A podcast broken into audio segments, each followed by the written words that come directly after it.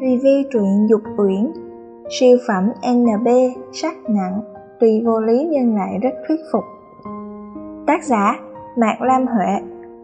Thể loại, Truyện sáng tác Việt, Ngôn tình, sắc NB Tình trạng Hoàng 104 chương. Truyện sáng tác Việt vốn đã ít, mà truyện sáng tác thể loại sắc NB lại càng hiếm hoi như lá mùa đông. Dục Uyển chính là một tác phẩm như thế.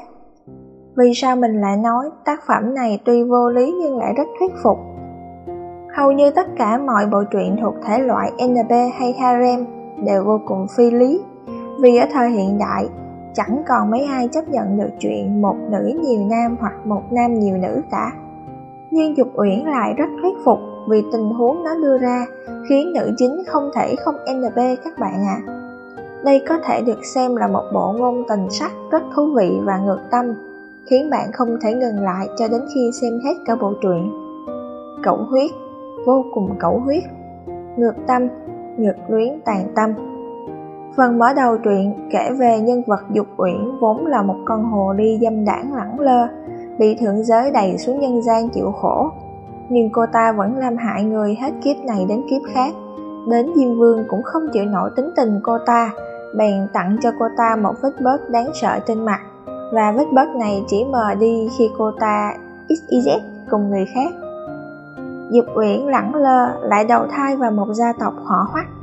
Trên cô ta có ba người anh trai sinh ba, tuy không giống nhau nhưng lại đều đẹp trai hoàn mỹ như những vị thần và đặc biệt là hết sức tà ác. Tuy mang họ hoắc nhưng cô ta lại không mang trong mình dòng máu của hoắc gia vì thế cô ta ra sức dụ dỗ các anh trai nhưng không thành. Bản tính độc ác khiến cô ta vẫn không ngừng làm ra những chuyện thương thiên hại lý. Nữ chính xui xẻo của chúng ta cũng tên là Dục Uyển. Là một cô gái hiền lành, chăm chỉ và lương thiện, nhưng số phận cuộc đời cô lại rất bi đát. Cuối cùng phải chấm dứt cuộc đời trong một tai nạn thảm khốc. Dưới sự giúp đỡ đầy thất bại của Hắc Bạch và Vô Thường, cô xuyên không vào cơ thể của Dục Uyển lẳng lơ và rơi vào tay ba anh em Hoắc Khiêm, Hoắc Luật và Hoắc Phi, những người vẫn luôn ghét cay ghét đắng cô. Nhưng chuyện gì đến cũng phải đến, bản chất của một cô gái lương thiện bên trong cô dần dần tỏa sáng và che lấp đi vết bớt xấu xí, cũng như tính cách độc ác dâm đảng của Dục Uyển trước đây. Cô rơi vào lưới tình với Hoắc Luật, người anh thứ hai trong ba anh em những đâu hạnh phúc đã trong tầm tay, không ngờ mối tình đầu của Hoắc Luật lại xuất hiện, và anh ta vẫn không quên được người đó, nhẫn tâm bỏ rơi cô và tiếng yêu từng thề thốt.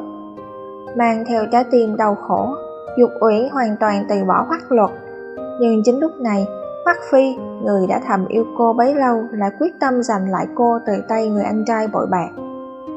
Cảm nhận được tình yêu chân thành của Hoắc Phi, trái tim Dục Uyển dần được chữa lành, nhưng chính lúc này Hoắc Luật lại nhận ra người anh ta thật sự yêu chỉ có mình cô. Mối tình tay ba ngàn trái ngược tâm ngược thân, hành hạ thể xác lẫn tinh thần dục uyển. Với một Hoắc Phi yêu chân thành nhưng ghen điên cuồng, và một Hoắc Luật cứ ra sức níu kéo lại tình cảm của cô. Cho đến một ngày, một sự cố xảy ra đưa đẩy Dục Uyển và người anh trai cả, Hoắc Khiêm đến một hòn đảo nhỏ sống tách biệt với xã hội. Chẳng ai biết họ, mà họ cũng chẳng biết ai.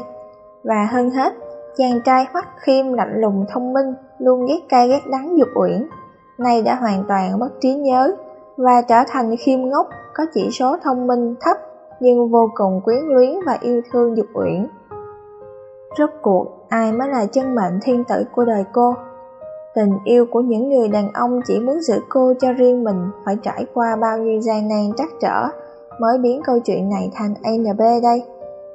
Chắc chắn cái kết của Dục Uyển sẽ khiến tất cả mọi người bàng hoàng vì bất ngờ, ngơ ngác, phẫn nộ, hoang mang. Thế là thế nào? Kết thúc kiểu gì thế này? Mình đã hoàn toàn nghĩ như thế đấy các bạn ạ. À. Nhưng mà bạn đừng lo, thật ra bộ truyện này có tới hai phần Mời bạn đọc tiếp sang phần 2 của bộ truyện mang tên Hoác gia Tam Bảo và tiếp tục trả lời các câu hỏi hóc búa ở trên nhé.